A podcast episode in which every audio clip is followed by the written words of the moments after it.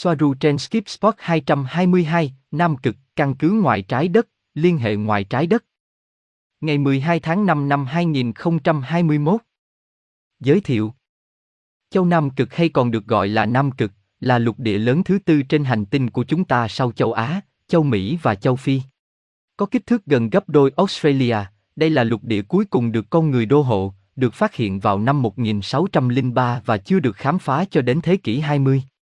Một lục địa băng giá, nơi chỉ có băng và lãnh nguyên, nơi không có gì cả, nơi chỉ có trong biển, vi khuẩn, nấm và những loài khác sống ở đó. Đó là những gì họ đã nói với chúng tôi. Nhưng điều đó có đúng không?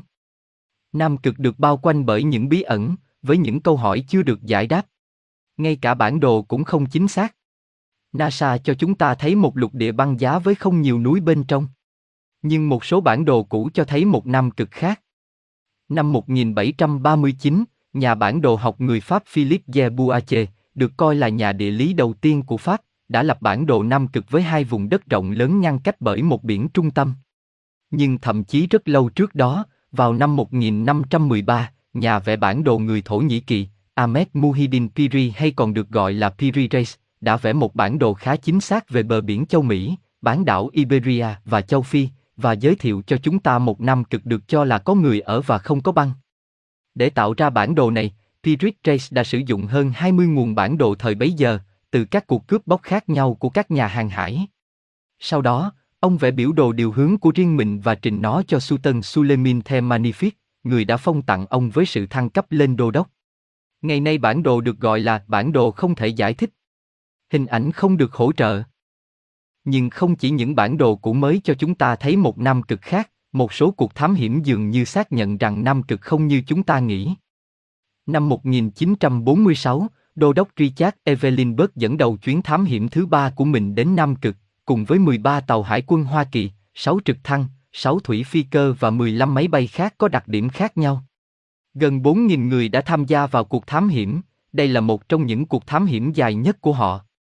Mặc dù sau đó, ông quay trở lại Nam Cực hai lần nữa, và không may vào năm 1957, Đô đốc bớt qua đời vì bệnh tim. Sau khi ông qua đời, một trong những cuốn nhật ký thám hiểm của ông được đưa ra ánh sáng, một cuốn nhật ký đã bị hải quân kiểm duyệt.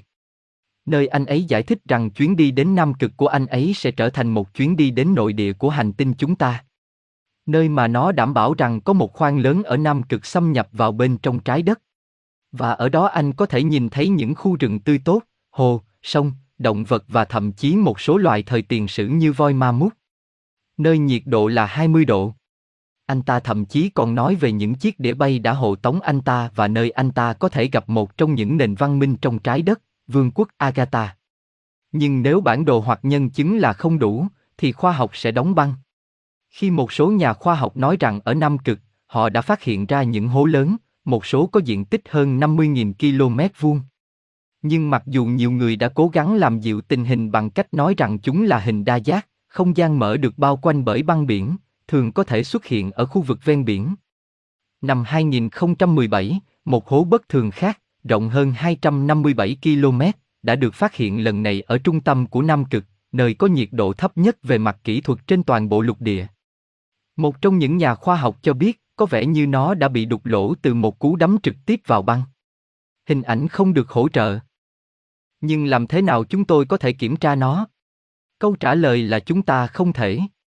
Ngay cả Google Out cũng không cho phép chúng tôi xem xét nó. Toàn bộ lục địa dường như bị kiểm duyệt. Lời giải thích cho điều này là được cho là các vệ tinh không thể bay qua nó. Nhưng nếu điều gì đó khiến bạn rất tò mò, đó là khi bạn phát hiện ra rằng nó được bao quanh bởi hàng trăm căn cứ quân sự từ nhiều quốc gia, nhưng họ đang làm gì ở đó? Không có nhiệt độ khắc nghiệt.